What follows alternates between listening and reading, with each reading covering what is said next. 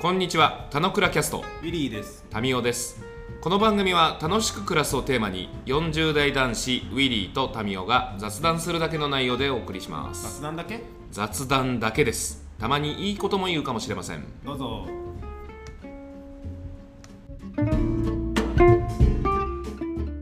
はい、おはようございます。はい、おはようございます。あ、声出るようになったね。そうなんだよ、声出るようになったごねめんごめん。まだ最初ちょっと出なかっね、た。うん、はい。 8割ですね。いや、うん7割5分かな。いや、7割かな。いや、6割5分かな。何それは、どういう感じなのいや、なんかここにまだ喉にいる感じいる感じ。ははいいはい。バイキンマンが。バイキンマン、バイキンマンっていうと金のせいになっちゃうから、うん。喉ず、まあ、喉疲れだと思ってんだけど、おー。あ、おとついはひどかった。おとつい。そうね、おとつおとついはひどかった。日曜日は結うーん構。あ日曜日って今日が火曜日ってバレちゃうじゃねえか。いや、でも治ってよかったよ。ごめんごめん。ちょっと気づくのも遅かっいやー、もうこれですよ。喉シュッシュですよ。た。正式名称はパープルショット喉スプレー。パープルショット。これね、松清の商品なんですね。あ パープルショット。なんか、あれだね。あの、ジョジョのスタンドみたいだね。松清が作ってるってすごくない医薬いや、品を。松木は結構作ってるよ。そういう製品。いやすごいよね。うん。綿棒いとやそのか作ってる。まあ、自社のその販売店だけにとどまらないっていう姿勢が素晴らしいなって感じですうね。んうん。わかるわかる。だからついつい、まあ、そのジェネリックの時代でもあるしさ、うんあ、のー PB な時代でもあるからさ、うん。 PB の方が安いからさ、PB 買っちゃうみたいな流れになるよね。それはね。うん。でもなんか、アマゾンとかもそうだけどさ、変なし、売れるものがわかるじゃん。ああ、確かにうん。アマゾンもそうだね。売れるものが売れる、わかるから、で、それに対して最適なものをやっていく。変な話、まあ自 Google 分の Pixel とかもそういう思想っぽいんだけど、ああ、確かに。もうそこでマーケティングできてるってことね。そうそうそうそう。だから他社の製品を使ってある種マーケティングしてるんで、開発コストが抑えられるんだよね。あーあー、頭いいじゃん。そうなんだけど、そうすると変な話、2番煎じしか出てこないけども、だから、なんかうんマスにたくさんやるような汎用商品っぽいやつのマーケットには多うんう分んうん相性がいいと思うんだよね。BB ってのは。まあ、汎用商品はさ、どんどん値下がる方がいいからさ、うんなんか、あそうそうまあ、いいことだよね。いいこと。いいじゃないですか。で売りだ手からもと、売り手と作り手が分離しないっていうのも多分いいことだなと思う。売り手とバランスするのは買い手だろいやいや、売り手と作り手、ちょっとこれこの後の本編の話につなげたいから、そっちに持っていこうと思ってんだけどさ。う。あれ、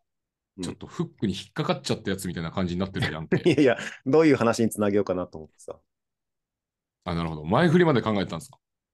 いや前振りはあもっとニュニュニュニュートラルに行きましょうニュートラルに行くかなと思ったんだけど、声の話があったから、あれって思よ。いって。やいや、あったいからって自分自分でしたんでしょ。やいや、違う。声の話を言わなくちゃなって思ったから、それも思うツボだったってことですかいやいや、そこまで治ってることまで想定してんの。すごいな。やべえな。うん怖えな。喉シュッシュがね。俺、昨日の日記にそんなこと書いてないっす。そうね、喉シュッシュ名前も知らないぐらいだったし、松清製だってことも多分、さっき書いてぐならいでだもんねす。 あの、本編に必要のない情報は入れないっていう。あ、なるほど。わかりました。はそうですね。雑談じゃなくて、本編に必要な情報しか入れないと。はい、そうなんです。なんで、初日の出の時の、あの、家族だなってエピソードいやあれ入れちゃうんですやっぱあれはそそっちに引っ張る。必要なんだよ、必要なの。後でまた回収であきれ、るはずだから聞いてみて思わなかった思わなかった。あれね、奥嘘さんと、奥さんとも話したの、その後。うん。そしたらなんかそんな違和感なかったよって言われて、別に聞いたんじゃなくて、俺が話して説明したんだけどね。いや、違うよ。奥さんは、ちょっと、あの、側面的にしか分かってない。 なるほど。本質的には俺のが分かってるぞと。なるほど。うん、だって、結構大事な話ですもん。だって大事な話で分かってる。アミーともたくさん話してるし、奥さんともたくさん話してるんだけど、奥さんはそんな違和感感じなかったって話だったんだ。いや、もうめんどくさかったなと思います。いや、 結構時間ある時に話したけ ど。この、この話に付き合ってられない私の話も聞いてほしいから、よし、丸めようっていう、あ、あその女子と女子トークあるあるだと思いますう。いや、それ男女で違いますよ。男女の違いは特にないですよ。あ失礼しました。じゃあ今日はその続編ということでいいですかいや、、その続編じゃないの。あのね、えその続編じゃないんですよ。えあここちょっと黙ると放送事故みたいになっちゃうからさ。何のネタなのかなと思って、春日さんな のか、何なのか。。いや、声が出るかなチェックをしながら喋ってるんで それは最初にやってくれよ。 それは最初にやってくれよ。あ、ちょっとシュッシュするんです。すみません。あそうだね。シュッシュ、あそう、途中途中シはュいッシュタイムが入んないとね、あの、おはいお聞き苦しいなっちゃうからね。もぐもぐタイムみたいなやつですね。はい。はい。今日何、何を話したいんですか今日ね、えっと、みんなで飯を作るについて話したいと思います。皆で飯を作る。うん。また、キャンプ的なエピソードですかあキャンプ的なエピソードになると思う。あの、まあ、ご存知の通りというか、えっと、餅つきをやっていたので、その時のエピソードから思って、あ、これってこういうことだなっていうふうに思ったよってことを話したいんだけど、はいはいはいはい。うんまずなんか、あの、単純にさ、餅つきの前にさ、同じ釜の飯を食うと仲 良く、どうしたどうし餅つきの前にさ、って面白いな。あなたたが、あなたが喋り出してんだから、うんそこは好きに話し始めていいのに、いや、でも餅つきに行かせねえよって感じがいい。いやいや、違う違う。あの、まず、餅つきかどうこうかさておいて、みんなで飯を作るってはいどういうことかなっていうと、まずそもそもさ、同じ釜の飯を食うっていうのはさ、うん。昔ながらある言葉でさ、仲良くなるだけにめっちゃ必須だっていうふうに言われたりするじゃないですかと。うん。だから、あのまあもちろん、ね、同僚とランチするとか、同僚と飲み行くみたいのは、結構ちょっとすみません。今のもちろんも、あえて言ってきてるってことでいいですか大丈夫です。大丈夫です。言ってないです。ちょっと、餅が出てくるとたびたびちょっと引っかかっちゃう気がするから、 ちょっと注意しないといけ ない。あのそうそうそうそう。えっと、だ同じ釜の飯を食うのはいいことじゃんねってまずありますよ。で、これが、はあの、コロナ禍を機に、えっと、かなりそういう機会って減ったじゃんねと。まずこれ、うん。一般的な話とあれあれじゃんねと。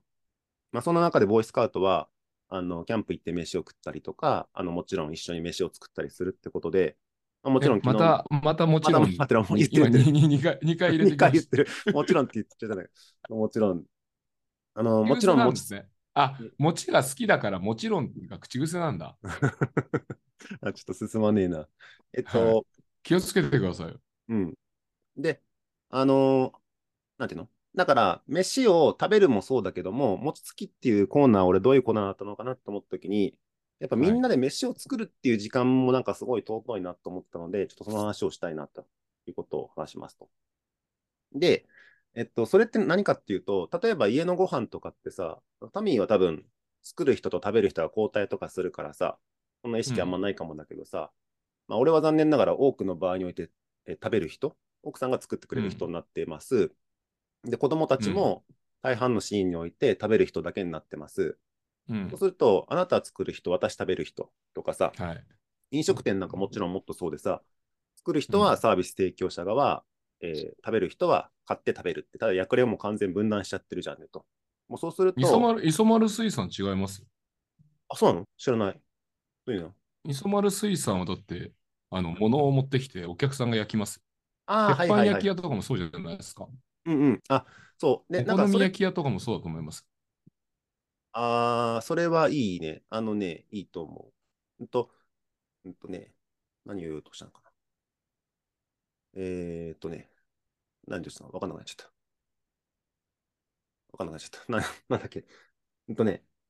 お好み焼きとか、えっと、たこ焼きはではもい自分で作ることないよね。お好み焼きとか、磯丸水産とか、餅つきとかそうなんだけど、たこ焼き台があるお好み焼き屋は自分で焼くんじゃないですか。あるある、あるよね。で、はい。俺そん、うんとね、まず、あの、作る人、食べる人だけじゃなくて、まず、うん自分が作った方が飯ってうまいじゃんって結構あるじゃないと、認識の問題として。まずいとは、まずいものを許容できるっていうことがあると思いますね。あ、そうね、うまくなるっていうか、プロセスも含めて、これは、そのまずくないんだっていうふうに自分の中に思い込みたいっていうのもあるんだけど、うん、何があの文句を言うっていうものにならないっていうことはあるけど、美味しくなるわけではないと思います。うん、あ、そうそう。だから多分自分のやったことに対する自分が受け取ってる側だから、なんかそこが、なんか一方的に作られて、一方的に作ってもらって、それに対してうまい、まずいっていう評論家姿勢ではなくて、自分が作り手になってるがゆえに、自分が、そのプロセスも含めて、なんかその味の判断をするときに、そんななんかまずいって思わなくなると思うんだよね。うん。で、俺それすごい、あの、そうだなと思ってて、で、実際そのうん餅つきをやった後に、餅をみんなでこねこねして、まあ、食べるわけですよ。うんうん、俺最初の、なんて言うんだろう。先に自分たちの子供たちが作る前に作ってあった、あの、オチがあったのね。ねうん年長者の子たちが餅をついて、年長者の子たちが丸めてきて、置いてある餅が先にあって、うんこ。れ一個パクって食べてみたら、まうあ、ん あんま美味しくなかったんですよ。ちょっと硬くなって たし、もちもちじゃなかったと。もちもちじゃなかったの、全然。はい。なるほあど。だからまあ、変なし自分たちで作る餅ってこんな感じかなっていうふうに最初思ってしまったんだけど、そんな気持ちになったと。うん、餅もね、 気持ちもね。うん、で、なんだけど、自分たちのコーナーになって、自分たちが作って、自分たちがこねこねして、自分たちが食べると、同じものを食ってるはずなのに、やっぱ全然うまいよっていうのと、うんあ。とそのプロセスを、やっぱ一緒にやってるっていうのがなんか素晴らしいと思ってて、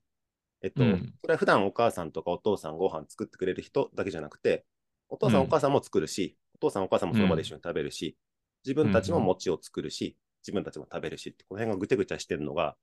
なんかすごい、 作り手側の気持ちもわかります。で、かつ作り手になることによって、そのものものの味自体が変わることうん。なかなかあるなっていうのを思ったよっていうことで、なんか、かつそれを、まあ、大多数の集団でやってると、あ、俺は結構こういうのって楽しいんだなっていうのを、昨日しみじみを、あ君のじゃねえや一昨日か、しみじみを持ってましたよっていう、そんな感じ。なるほど。まあ、餅は、あの、一つ食べるだけで結構いい餅もいいですからね。あなたは1個食べておしまいになっちゃうんじゃないの いいや、僕は3分の1。あ、そうか、4分の1か。これさ、なんか、ままあ、最初に言おうかどうか迷ってやめましたけど、うん。あ1、2年前ぐらいになんか話題にしなかったっけもしくは、なんか少なくとも大輔を言ってた話だったと思うんだよね。キャンプの飯の時に、えっと、うん。キャンプの飯というコーナーは、うまいまずいっていうよりも、そもそもそれを作ることがエンタメになるよみたいな話は、よくする話。あ、そうそうそうそうそう。うんでそそれれとと同じ、同じじゃない。それとおな、うーん、そうだね。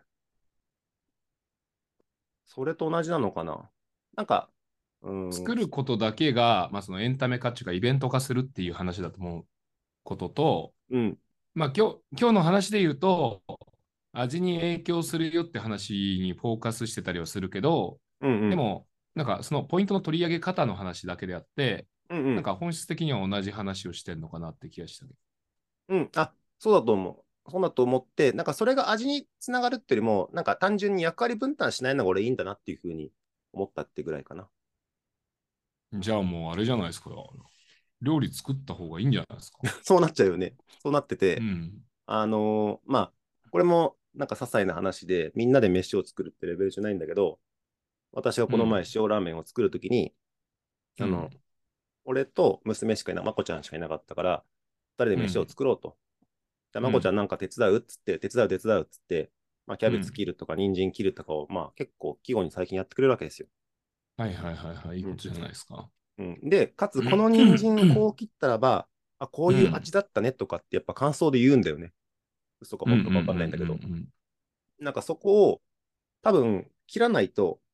人参はこう切るとこういう味になるなんて多分思わないから、はいはいはいはいはいここはあの自分がその経験をしてることで、その作り手側の視点を持っていて、で、それが食べ手側のどういう影響につながるかってことも分かるっていうのを、なんか一周回してるから、なんかそれすごいなと思って、はいはいはいはなんかお手つお手伝いっていうか、あれだね、まあそういう経験をさせてあげるっていうのはすごい大事だなっていう感じ。い。なるほどなるほど。まあ、料理に関して俺もそんな偉そうに言う話でもなくてさ、なんか当番担当を持つようになって、ちょうどもうすぐ1年ぐらいとか、そんなもんだったりするからさ、うんうんまあ別にですよという感じなんで、あんまりだけど、本当おっしゃる通りでさ、あのー受けて、そのうん食べるしかやってないと分かんないんだよね。全く分かんない。 どう、どうこれを切っていいかとかさ、うん。そもそもそも、なんだろう、何の具材を入れたらこの味になるんだろうかみたいなことが。うん。でも1年前と比較して、俺、よくわかるようになったなって思うからね。作り方も分かるし、食べた時に感じることも多分増えてるよね。あ、作り方っていうか何を入れてるかって話だね。ああ、そう、食べた時にそうでしょそうそうそう。うん。だから、なんかその、うーん、役割を固定化する、しないっていう話と、もうちょっと一歩先に、うん。あの、作り手側に回るっていうことをした方がいいよって俺は話したとももう思うわけ。うんうん。で、それは、あのー料理に限らず、うん。そうだよね。今自分が世の中において享受しているものの、あのー発信者側ないし作り手側に入るということが意義があるんじゃないのむしろそうしないと自分がプレイヤー化しないよっていうことで捉えた方がもうちょっと大きい話に、あそのキャンプの時のご飯作る行為ってっていう話だけじゃなくてうんうん、世の中の全てがなんか受け止め方変わってくんじゃないのみたいなことを思う。あれさ、うん。例えばの話なんだけどさ、うん。俺一回仕事旅行の、まあ、職業体験的にうんうん。植木屋仕事をやりに行ったことがあるの。あ、体験した側で いいね。うんうんあれさ、木の剪定とかさ、したことある全くないよ。あれわわけわかんないじゃん。わけわかんえ、こういうハサミのジョキジョキってやつえっ、とね、みたいな、あうん、そんな高いものでは、俺がやったのはその高いものじゃなくて、もうちょっと手元、ちっちゃいところで、まあちっちゃいハサミで切ってたけど、どこをどう切っていいかなんて分かんないじゃん。全然わかんない。 なのに、バッサバッサいくんだよ。あ、そうん、で、うわ、もう切っちゃったら、次ここが生えてくる前までに時間かかるから、みたいな、躊躇あるじゃん。う。うん。だからなんかなかなか切れないけど、思い切っていかないと、その全体の絵図がこう見えてこないみたいな。うんうん。で、まあ、むずいなとかって思うわけ。うんうん。で、そう思うと、たまに街中で剪定してるのとかを見たりすると、街中の木とかさ、あすげえよなあ、あれ、みたいな。全然、そう、生に、そうだね。生命に対峙しながら、その生命に対してそれを、まあ、ある種のその人間の手によって、人間の社会に折り合うような形に整えていく、その工程うんうん。に関わってあれやってんだよなあ、みたいな。でそしてうめえよなあ、みたいな。う めえまでわかるの、すごいね。うん。まあでもまあ、そんな複雑ではないっていうことも合わせて学ぶわけわけだったりするんだけど、うん。あ、要はだからこれ、俺らの言葉で多分認識力が上がるんだよ、きっとね。そのやってるプロセスの同じものを見ても、この背景にはこういうことがあるぞとか、いうのが分かることによって、見えるものがきっと変わってくるっていう話だと思うんだよね。今年は入澤さんのちょっとその、あの、絡んでいきますよ。はいはい。 ワーワーディングに。いやいや、持ちの話認識力の話認識力の話なんですけど、はい。果たして本当にそうかなっていう投げかけしていいお、すごいね。認識力を上げるために何かの行為ってやってる認識力をこう、うーん、うーんとね、答えになるかはわからないけども、結果的に認識力が上がってよかったなってことはたくさんあるなと思ってます。うんじゃあ、それを上げるた めに、そういう行動を意図的にしてるかっていうと、なんか、よく言う、その、稲刈りとか、あの、まあ、お芋のやつを取るのもそうだけども、なんかその源流がこうだってことが分かると、食べる体験変わるよねってことは、子供たちにさせてあげたいなと思ってやってますっていう、そんな感じ。だから結果論だよね。で、加えて認識力っていうとさ、うん。なんかバロメーターっぽいじゃん。あ、力って言ってるからね。そう。あのースカウターで測ったらなんぼやみたいな感じだったりする風に聞こえて、あの人は認識力高い、こっちの人は認識力低い、あっちの人の方がもっと高いみたいな感じで、うんそれぞれが捉えちゃったりするところあるかもしれないけど、うんうん。なんか、その高い人が偉いトークにもなるようなニュアンスを感じるんだよね。うんうん。で、別にどっちでもいいじゃんじゃないのかなって俺個人的に思ってて。うんうん。その人が高かろうが低かろうが、でうんうそんの人的によしで、社会的にもよしで、なのであれば、なんか別に認識しなくていいものをあえて認識しようとしなくてもいいんじゃねえかみたいな。好んなでるほど、はい。自分のその見える世界を変えようとか広げようとしてる人が、なんかそうするのは良いのであって、で別にそれをなんだろう、今の認識力が数値的に言って1なのが、うんう3んになったからすげえっていうのは、まあ、自分の中で喜びはいい話で、はいはい。 で、それを別に認識力が上がったって言わなくてもいいんじゃないみたいな。まあこれ、半分ギャグで言ってるところもあるけど。あ、いやいやいや、違う違う違う。あの、なんか単純に、その、なんだろう、なんちゃら力みたいな、どん鈍感力とかさビジネス用語ではそういうのよくあるからね。いうところが出てきちゃったりするんだけど、なんか認識力を上げるためにやってないやった結果そういうふうに捉えられるようになったのは良かったことでもあるし、もしくは、なんか違うことで言ったら悪くなってしまうことでもあったりするわけじゃない。それが例えばネガティブな、なんか犯罪に巻き込まれただとか、なんか、なんだろう。まあ、残念な事象に出会うことがあれば、カラーバース的にやっぱりそういう事象が目につくようになるわけじゃない。あのね、うん、俺そこは確かにあるけど、それを知るのがいいと思ってて、ちょっと待ってね。なんかもう一個、今話を聞いてて思い出したんだけど、うんえっ。と、私が好きな、えっと、大間のマグロの番組が年始にやってるんですよ、特番で。はいはい。そうなんだ。で、えっとね、今年の、えっと、なんだっけ、初競りのマグロは3604万円で、どこどこが落札したみたいな話があるんだけど、その情報だけしか知らなかったらそれでおしまいなんだけど、で大間のマグロって今年は結構、あの、 量が結構厳しかったんだって。やっぱ取れてる数がどんどん減ってると。うんうん。で、それに対して、どういうふうにこの、工夫して釣るかみたいなドドキュメンタリーを見てるんだけど、うでん、それと、えっと、まあ、それにたまたまというか、まあ、そんなマグロの番組を見たので、昨日の晩ご飯はうちは手巻き寿司に、手巻き寿司にしようと思って、あの買いに行ったんですよ。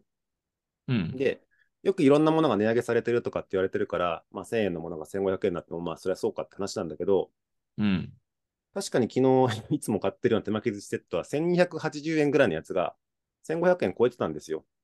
うん。で、えっと、マグロは4はい枚しはかいなはくい。て、高いですよね、今ね。 4枚じゃないマグロ3枚しかなくて、うんあ。れ、うち4人家族だけど、これ3枚ってことは誰か1人食べないんだなとかって思いながら買ったんだけど、なんかそれをマグロ番組見てないと、あなんかマグロ高くなったな、みたいな、なんか、家計が大変だ、おしまいみたいな感じなんだけど、うんなん。かそれを見てたときに、えっと、子供たちが、そのマグロって、そのなんで最近値段が上がってるかというとね、とかってのを結構喋り始めたりするわけですよ。うんうん。というのを見てると、えっと、 変な話マグロが泳いでるものはたくさんさすがに知ってると思うけど、どれぐらいの大きさで、どれぐらいの苦労,、うん苦労をして取っていて、で結構うん漁獲量が最近減ってるんだよみたいなことを知ってると、それを食べる時の感覚が変わるってことは知った上でやっぱ食べるって、まあ、いわゆるそれって、ただ食べるだけじゃなくて、認識する方によって食べるものの感じ方が変わるって意味では、そうのん。感じ方ができるようになることを俺は単純にいいことだと思うと。で、それと、うんそれをじゃあ、高くなったから、もっと便利にするためにたくさんめっちゃ取っちゃえばいいじゃんみたいな話になると、やっぱ話が違うと思ってて、それを取りすぎると、やっぱり安定的に、この海の資源とかもなくなっちゃうよとか、そもそも魚っていなくなっちゃうよとか知るっていうのは、なんかそれは知った上じゃないとやっぱ行動が変わんないから、なんかそこは知った方がいいんじゃないかなっていう派かな。いや、これまあ投げかけで言ってて、俺も知った方が深みがあるんじゃないのっていうことは思うんだけど、うんうん。じゃあ、それを知らない人が知らないことが良くないってことも合わせて言っちゃうような気がしていて、例えば今の話で言うならば、すごい食通の人が、味っていうものにフォーカスをして、寿司を食べていますよと。うんうん。その人は仮に、その世の中事情で今こんなことになっててっていうことを把握してない。もしくは、今のマグロ漁においての大変さを実はそんなに知らないっていうことが支障をきたすのかって話だったりすると思うんだよね。その人の人生において。いや、その人の仕事において、パフォーマンスにおいても別に関係ないし、うん人生においても関係ないじゃん。言うて。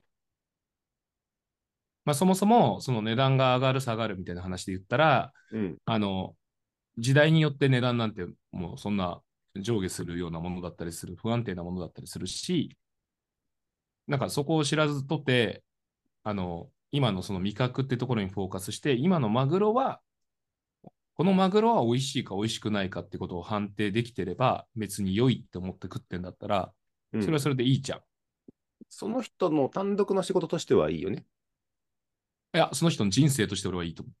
あの、うん、でも、その食べるマグロなくなっちゃうかもしれないじゃんは知っててもいいんじゃないかなと思うけど。どっちでもいいんだったらどっちでもいいんじゃないあ、そだってその人が決めるわけじう。うん、あ、その人が決めて、その人が決めてる相場が世界になるわけじゃない。ゃん。うん。で、もちろんその食通の人はそんなたくさんいないからさ、そのうまいマグロしか食わないぞって人はいないとは思うけど、うん。みんなが同じそれを選択した結果さ、多分、うん。マグロはきっと食えなくなるわけじゃない。うん。なんかそこは、えっと、まあでもそれは。は遅遅かれ早かれじあ、そうだ、こ個人、個人 OK 全体ダメってことがたくさんあるんじゃないかなっていう返しぐらいかな。ゃん。なんか、マイルドヤンキー世界に出よみたいな話っぽい気がすんだよ。ああ、別にそれでいいじゃんっていうことね。なんかその世界の中でやれることの良し悪しがあって、なんか、うん、世界に出ないマイルドヤンキーはダメだっていうことはできないっていう話をしてる気がしててさ、あ、そりゃそうだね。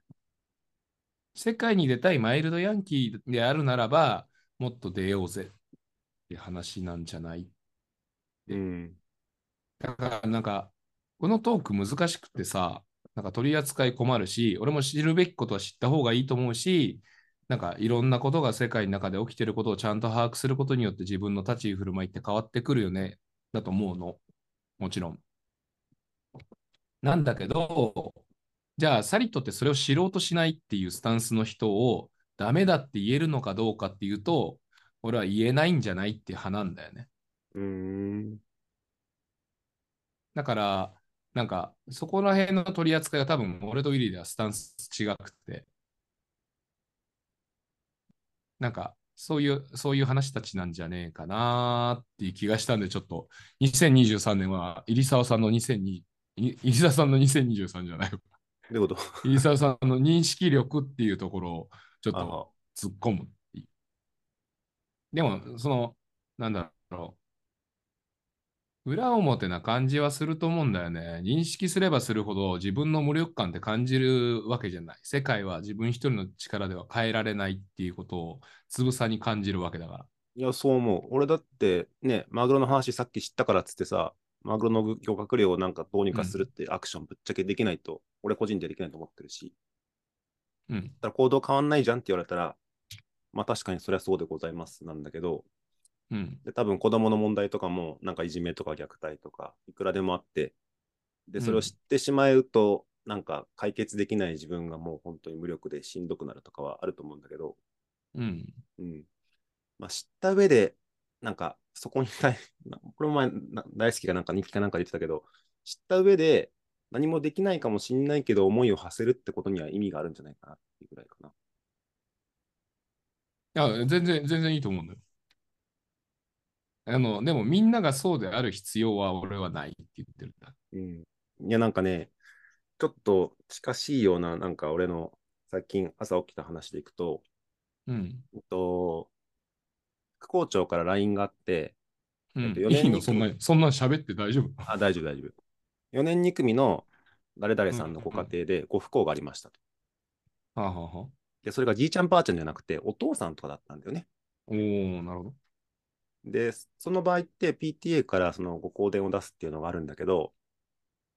なんか、まあ変な話、うんうんうん俺はそれ PTA 会長やってなかったらさ、600人分のさ、その連絡が来ない可能性、来ないわけじゃない。知らないわけじゃない。その人が亡くなったかどうかなんて。うんなんだけど、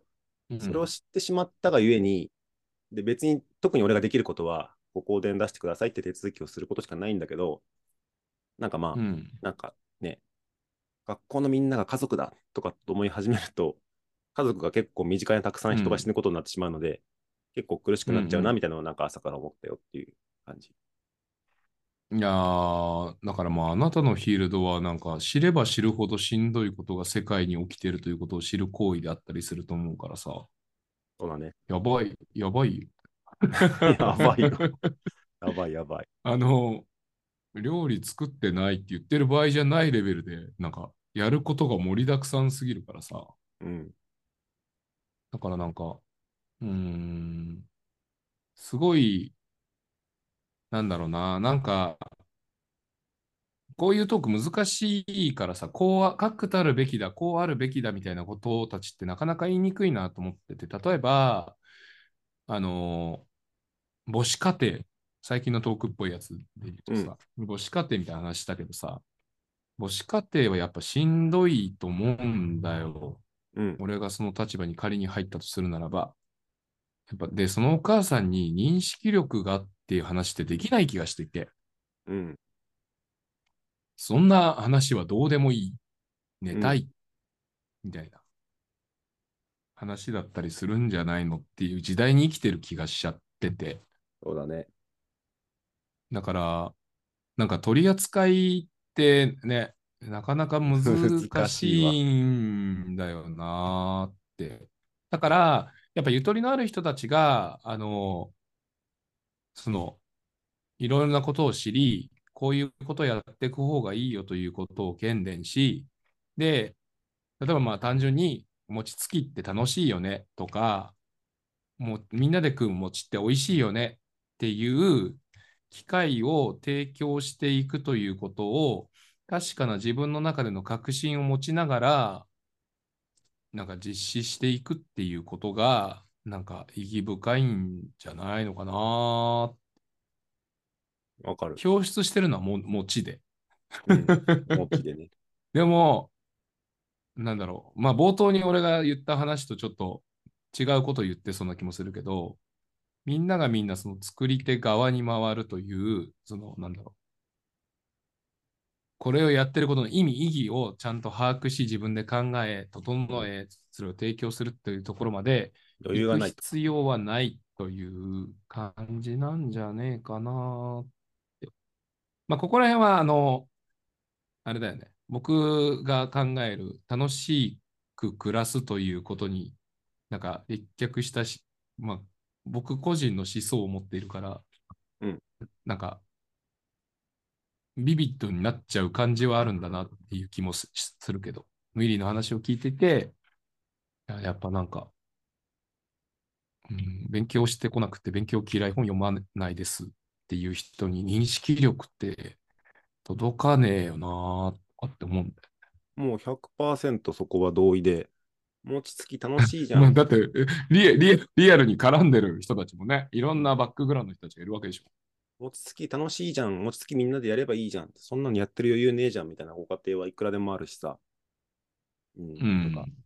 うん、その通り。その通りです。あ、餅つき、餅つきはそうだよ。でも、たまにみんなで餅食べたら、フラットに体が感じる部分として、もしくは気持ちが湧き起こってくるところとして、いいよねっていうのが、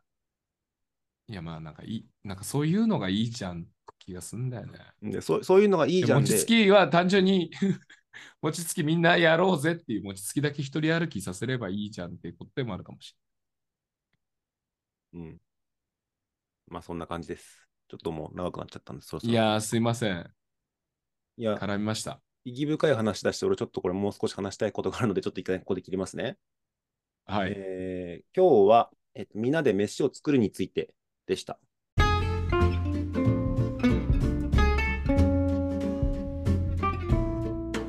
今日も雑談にお付き合いいただきありがとうございました。